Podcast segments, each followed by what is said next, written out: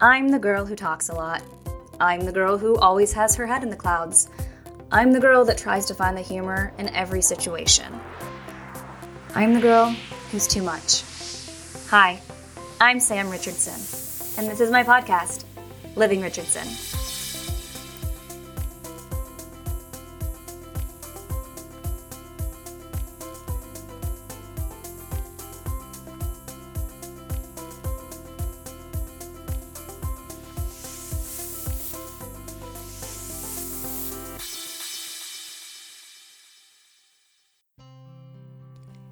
Here's to the girls whose fathers broke their hearts before any boy could. I remember the first time I felt the pang of grief strike. The realization that I didn't have a quote unquote normal relationship with my dad. I was in elementary school, and one night I was at a friend's house. We were watching the film Grease, and the bonfire scene came on. Sandy was upset with Danny for being a stupid boy, so Frenchie comforts her by saying, The only man a girl can depend on is her daddy. Many years later, I still find this to be gut wrenching. I've always known and felt the despair of having an absent father, but it wasn't until I watched my husband Kyle being an amazing father to our kids that I realized truly how much it's affected me. I need to take a sidebar to touch on this for a hot sec. I see videos on social media all the time, hell, I've even made them, on how amazing it is when a man does the bare minimum that's expected of him, either as a partner or father. And there's always the comments, this is so sad. It is. It's extremely sad. But it's the hard truth. The other day, Kyle and our three year old Blair were cleaning the grass out of the lawnmower. She was so proud to be helping Daddy. As she was working, grass blew into her eye. Kyle stopped what he was doing and tended to her. I legitimately started crying while watching this interaction. I became so emotional over a simple and what should be considered a normal experience between a child and their father. What's sad is, I'm willing to bet that most women would also become emotional over this because they can relate they too have what society refers to as daddy issues. I hate that term. Daddy issues. Why are women faulted for having shitty dads? Why aren't we holding the men accountable for abandoning their daughters? When we use this term as an insult, we're just admitting that men are systematically neglecting and traumatizing their children on such a vast scale that we've acquired a label for it. My own father traumatized me to the point that I am triggered every time I see my husband behaving like a legitimate daddy would. All I ever wanted was a daddy. I had a father, a sperm donor, a guy I saw periodically growing up that didn't want me but loved to act like he had significant influence over my life. Well, yes, Dad, you did. Thanks for influencing me to know what kind of partner and father for my children I don't want. I almost fell for it, though. I almost stuck it out with a man that was just like you. I don't know why I'm talking as if he's listening to this. It would be the first thing I've done that he's ever paid attention to. As much as I love that my kids are growing up with the father presence I've always dreamt of, it still hurts. It's agonizing to think of how different my life may have been if I didn't have a deadbeat dad. But of course, I've had to learn to overcome these thoughts and feelings and focus on what's in front of me. All that matters now is that I heal and learn from my own trauma as to not inflict any on my own kids. Some people question why I'm so open. Some even criticize me for it. I've always been this way. The only difference is now I'm not filtering anything out. I'm done protecting abusers and toxic people. Our stories and experiences matter, and they deserve to be heard and believed. I share my narrative to help others recognize the signs in their own relationships and know that it's okay to stand up for yourself. I'm no longer self gaslighting. I choose to honor my inner child and give her a voice. So, without further ado, here is how I came to be just another girl with daddy issues. My dad's name is Sam. Yep, you heard that right. And you would also be correct in remembering that my name is also Sam. Imagine sharing a name with someone who doesn't want you, a constant reminder of your abandonment. My father had his first child, my older brother, also named Sam, when he was 19 years old. I'm a little hazy on the details because they've changed over the years. But from what I was told, after my brother was born, my father married his mom before heading off to boot camp. I don't even remember what branch of the military my dad joined because only six weeks later, my brother's mom filed for an annulment and my dad got out somehow and went home. I'm not sure as to what custody arrangement they had for my brother at the time, but I know my dad was involved to some degree. My brother was only around 10 months old when my dad met my mom through mutual friends at a bar. What started out as a booty call quickly became a fertilized egg. Approximately 38 weeks later, a month before his 21st birthday, my father's second child was born.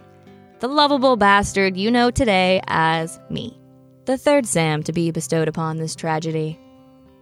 Roughly two weeks into the affair, my mom found out she was pregnant and informed my dad.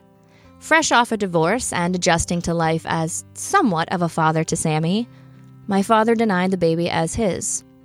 They ended their relationship, and my mother went on to become a single mother, choosing to name her daughter after the deadbeat dick. Well, obviously, his dick isn't the deadbeat here. The deadbeat asshole who spread rumors about her. I guess you can say I harbor a little animosity towards my name. While my mom was busy raising me without any contribution from my father, he went on to have yet another child with his former high school sweetheart. Therein lies an entirely separate tale. The gist of it being, they broke up during her pregnancy, and she found a new man that could provide for her and the baby, my sister, better than my dad could. Honestly, knowing his history, I can't really say I blame her. When I was four years old, my father's mother, my Nana, saw me one day out and about with my mom. She then went home and convinced my father to reach out to me because she wanted a relationship with me, which is also a joke. Anyway, my mom agreed, and I started seeing my dad every other weekend. It's funny, I don't remember meeting my dad for the first time, but I do remember how I felt. Growing up, I was very close with my cousins. They had a dad. Where was mine? I was old enough to understand that my family dynamic was missing a father. And even though my parents wouldn't actually be together, like my aunt and uncle, I was elated to be getting a daddy. Shortly after I began seeing my father, he got back in contact with my younger sister's mother and fought for visitation rights. My mom even testified on his behalf. To my knowledge, he was granted visitation, but every time he tried to see her, they weren't home or they wouldn't answer.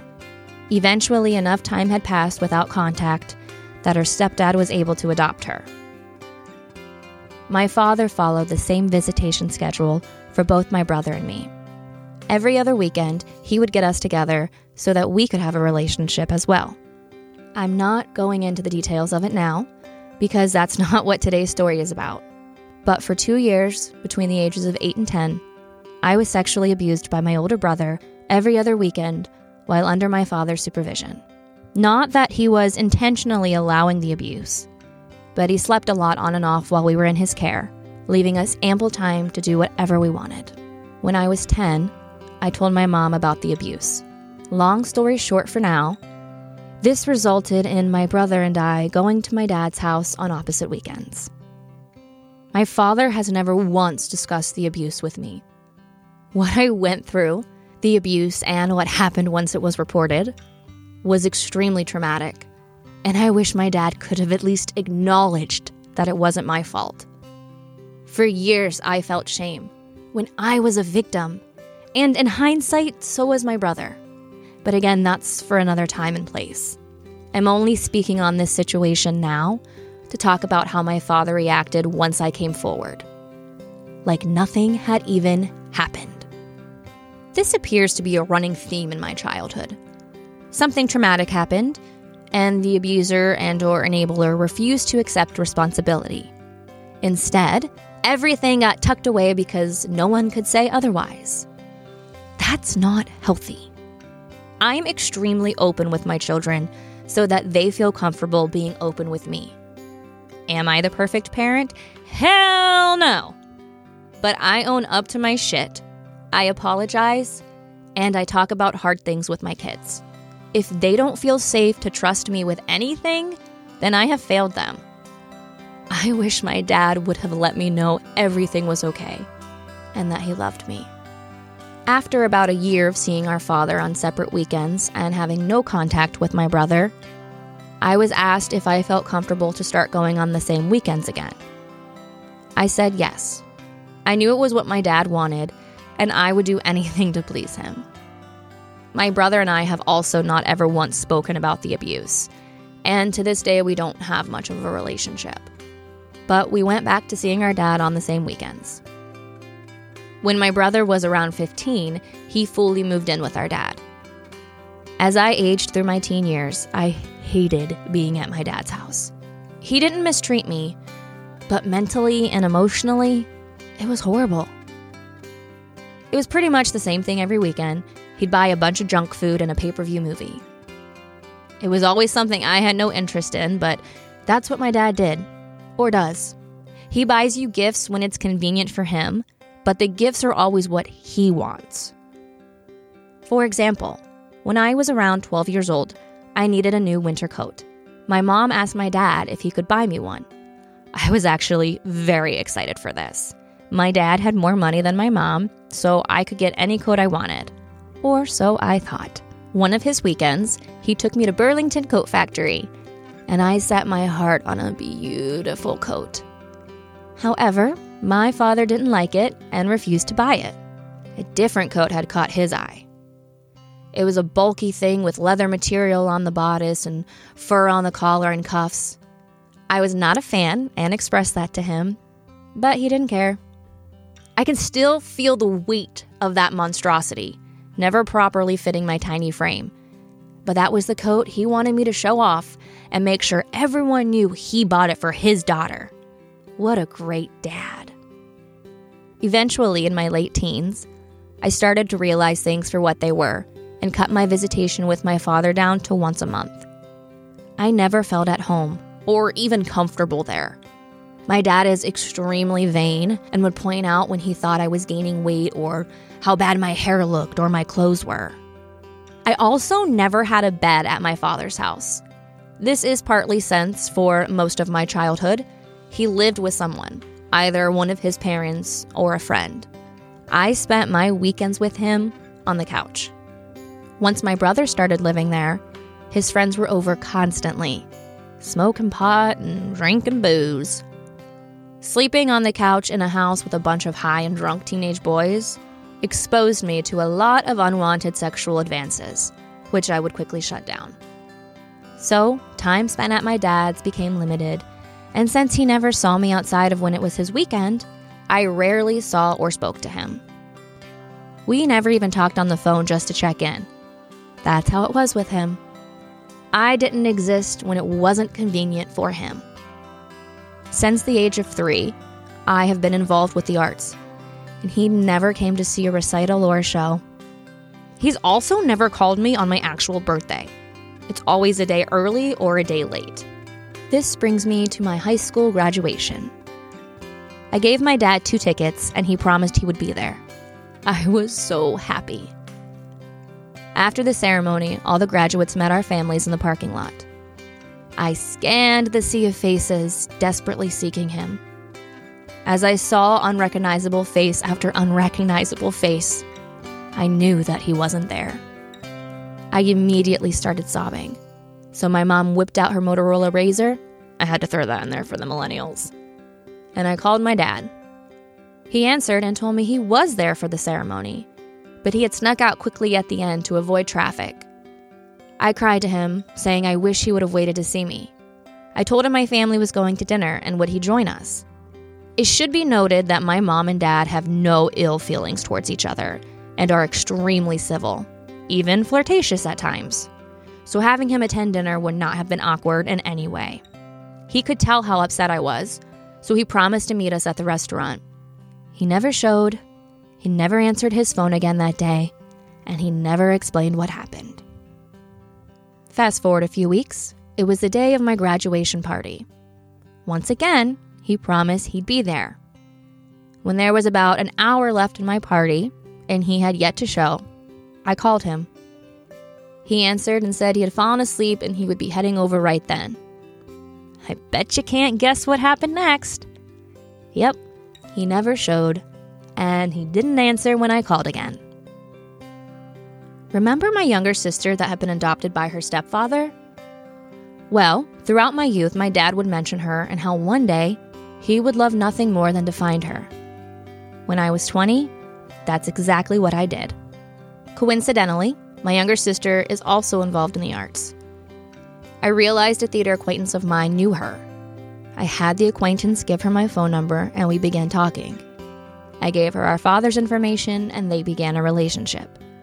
By this point, my sister's mom and adopted father were now divorced and her mother was single, as was my dad. Yep, you're right again. They began dating. And of course, he attended all my sister's performances and high school graduation. He even sent her and a few friends to Florida on his dime as a graduation gift. I honestly don't remember how long they were together for. I was living my own life of grieving a child and fleeing an abusive relationship by then. But their relationship didn't last, and my dad has been single for the past 10 ish years. Over the past 10 years, my father has been in and out of my life pretty much making an appearance once in the summer and then around Christmas. We would either go to his house or he'd come to ours. We'd get dinner, he'd spoil the kids with gifts, and then he'd be non existent for the next six months. This brings us to my 30th birthday party, October of 2019. My birthday actually isn't until November 20th, but I had always wanted a Halloween costume party, so Kyle threw me a surprise bash. He, of course, invited my dad, spoke with him the night before, and even confirmed he would be attending. Surprise, surprise, he didn't show. He messaged me the next day, apologizing for his absence, that he had completely planned on coming and even had a costume, but he just couldn't make it. No other explanation. I knew in my gut he was hiding something. Over the last few years, I have realized that my father is an alcoholic. He was a heavy wine drinker and has had numerous DUIs, and was even in a halfway home when I was a child for a period because of it. That was another experience father daughter visitation at the halfway house. Another time, when I was 16, one of my first outings with my license was driving my dad to his court hearing for a DUI because his license was suspended. Remembering all of this after he failed to attend my birthday party, I decided to pull up court records. My father had gotten another DUI, and his driving privileges were suspended. I gave him the opportunity to come clean about what was really happening, and he never did. This was the beginning of the end of my relationship with my father. I told myself I would still allow him in our lives but I would stand up for myself if needed. Just last summer, almost two years after my birthday fiasco, my dad attended our older kid's birthday party at our house. He came equipped with his own thermos of something strong and potent. You could smell it on his breath, and it didn't take long for even the kids to realize. Don't get me wrong, I don't have a problem with adults having a drink at a kid's party. I even provided summer cocktails but he crossed a line. When he was ready to head home, he came inside to say goodbye to me, then went back outside to make his rounds with Kyle and the kids. My sister, she's my ex stepsister from my mom's marriage, but she's my sister now more than ever. She and I were upstairs in my room talking. She needed an ear to express some things. As I'm talking with my sister, I hear my father call upstairs to me that he was leaving. Since I had already said my goodbyes, and was done answering to his beck and call, I poked my head down the stairs and said goodbye to him once more and thanked him for coming. I could see the steam fuming from his ears that I didn't leave my sister to go running to him. My father is not fond of my ex stepfamily for no other reason than they're not my real family. Sorry to break it to you, Pop. Blood doesn't make you family. When I didn't run down to him, he stormed out and left. I let it be and decided not to waste my energy on him. Until the next morning, I woke and had several drunk texts from my father. He called me an ignorant daughter and to stay away. Then the word W O E, I'm not sure if that's ho misspelled or what he was trying to say. I tried to let it go, but then he communicated with me further after he woke up and sobered up, and he was still angry. I stood up for myself and spoke my piece. He continued to call me names, said I only wanted him for money, and then said he wanted the $2,000 he gave us for our wedding years prior back. Thanks, Dad. So glad you walked me down the aisle. Before I could respond, he blocked me. It's been 16 months since I've had any communication with my father. Which, yes, it hurts. But I also feel so much relief. I no longer must walk on eggshells to please him and pretend he's a loving father. I only skim the surface when it comes to my relationship with my dad. For 30 years, I would have done anything to make my father not only accept me, but want me. I would have done anything to know what it feels like to have a daddy. Instead, I spent every Father's Day agonizing over the hand I was dealt. But now, here I am on the other side, stronger than ever. I now realize that my self worth has nothing to do with how anyone else feels about me, let alone some guy who doesn't bat an eye when abandoning his own child. My father's behavior towards me has nothing to do with me and everything to do with him. For many reasons, a huge part of me wishes I never would have started seeing my father. I understand my mom didn't want me to not have a father, but honestly, I still didn't. I wish she wouldn't have pushed me so hard to maintain a relationship with him.